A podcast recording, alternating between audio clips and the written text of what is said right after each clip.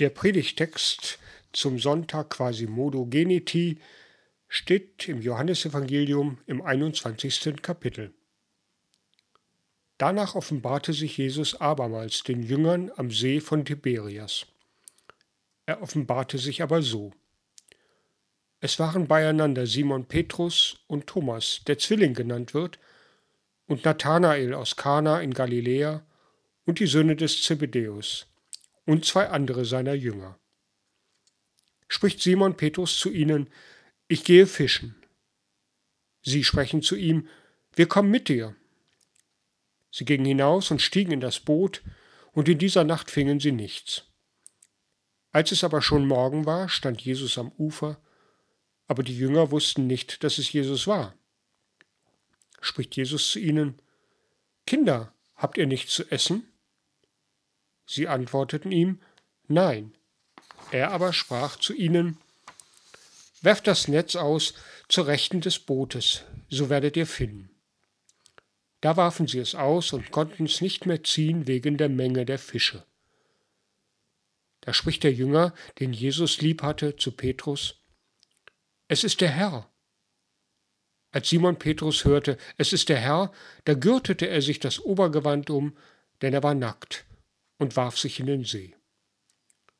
Die anderen Jünger aber kamen mit dem Brot, denn sie waren nicht fern vom Land, nur etwa zweihundert Ellen, und zogen das Netz mit den Fischen. Als sie nun an Land stiegen, sahen sie ein Kohlenfeuer am Boden und Fisch darauf und Brot. Jesus spricht zu ihnen, Bringt von den Fischen, die ihr jetzt gefangen habt. Simon Petrus stieg herauf und zog das Netz an Land, voll großer Fische, 153. Und obwohl es so viele waren, zerriss doch das Netz nicht.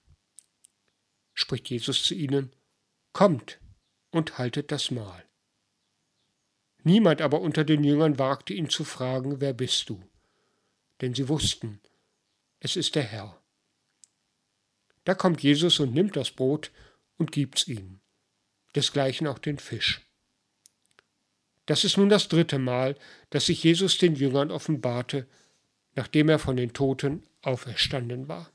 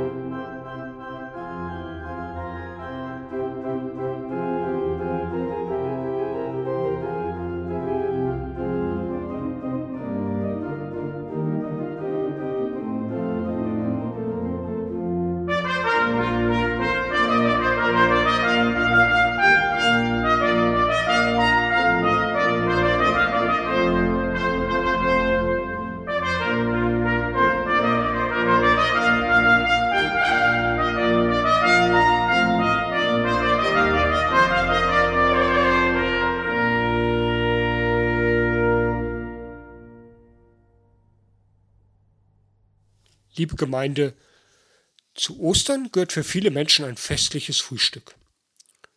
Gekochte Eier oder Rührei, ein Hefezopf oder leckere Brötchen, selbstgemachte Marmelade, manche schneiden das gebackene süße Osterlamm an. Dazu gehört ein festlich gedeckter Tisch mit einer Osterkerze und vielleicht auch ein Strauß Blumen. Wer nicht so der Frühstückstyp ist, hält sich da eher zurück und freut sich möglicherweise auf den Mittagstisch, der nach Karfreitag und Kar-Samstag wieder deftiger gedeckt ist, mit Lamm oder Hase, mit frischem Gemüse und anderen Leckereien. Der festlich gedeckte Tisch und die leckeren Speisen sollen den besonderen Charakter dieses Festes hervorheben. Ja, Ostern geht eben auch durch den Magen. Das erleben auch die Jünger Jesu. Von der Arbeit des Fischens kommen sie zurück. Die ganze Nacht haben sie ihre Netze ausgeworfen und nichts gefangen. Entmutigt sind sie. Am Morgen steht Jesus am Ufer und fragt sie, Kinder, habt ihr nichts zu essen? Auf sein Wort hin werfen sie das Netz noch einmal aus und machen einen großen Fang. Das Netz ist so voll, dass sie es kaum ziehen können. Aber es zerreißt nicht. Als sie wieder an Land kommen, hat Jesus auf dem Feuer schon Fisch und Brot zubereitet, um mit ihnen zu essen. Er reicht ihnen von dem gerösteten Brot und dem Fisch. Und sie alle wissen in dem Moment, es ist der Herr. Die Fische und das geröstete Brot auf dem Feuer, die 153 Fische im Netz und die Gemeinschaft mit Jesus, das alles erzählt von Ostern. Aus dem Mangel ist Fülle geworden. Wenn wir davon nur ein klein wenig naschen könnten, denke ich, wenn ich die Gegenwart anschaue. Vieles haben wir in den vergangenen Monaten schmerzlich vermisst, haben gewissermaßen gefastet. Unsere Gottesdienste in der Kirche, das gemeinsame Singen, das Versammeln mit den Geschwistern am Altar zum Abendmahl, die Frage am Ausgang in der Kirchentür, wie geht es Ihnen? Das vermisse ich. Die Zusammenkünfte in den Gruppen der Gemeinde, wo wir erzählen, hören, singen, lachen und Anteil nehmen an den Sorgen anderer, das fehlt. Ich vermisse auch das quirlige, manchmal auch etwas chaotische Frühstück mit den Konfirmandinnen und Konfirmanden rund um einen großen Tisch, von dem alle nach den Brötchen mit Nutella und Erdbeermarmelade greifen. Ich denke sehnsüchtig an die Gastfreundschaft der 80-Jährigen an ihrem Geburtstag mit Freunden und Nachbarn, bei Schnittchen und alkoholfreiem Sekt, wenn wir über die Enkel und die Blumen im Garten reden. Kommt und haltet das Mahl. Diese Aufforderung Jesu an die ankommenden Jünger ist das Erkennungszeichen. Und dann werden sie versorgt mit dem, was sie brauchen, für Leib und Seele. Durch geröstetes Brot, gegrillten Fisch und die Gemeinschaft mit dem Auferstandenen. Ostern geht auch durch den Magen. Was mir auffällt, ist, dass die Jünger erst langsam lernen müssen, Ostern zu erkennen. Der Evangelist Johannes betont, dass dieses beschriebene Ereignis am See Tiberias schon das dritte Mal ist, dass der Auferstandene ihnen begegnet. Schon zuvor lesen wir zum Beispiel, wie der zweifelnde Thomas Jesus bittet, ihn berühren zu dürfen. Und Jesus lässt es zu, wohlwissend, dass diese Berührung nur vorübergehend hilft. Ostern ist nicht einfach zu begreifen. Ostern gilt es langsam, Schritt für Schritt zu entdecken. Auf dem Weg wird es immer wieder Zweifel geben und die Auseinandersetzung mit dem, was das Leben bedroht. Johannes erzählt uns aber eben auch, dass Gott uns Zeit lässt und Geduld hat. Und mit diesem Wissen will auch ich Ausschau halten nach österlichen Zeichen und lernen. In der Natur, in der das Leben erwacht.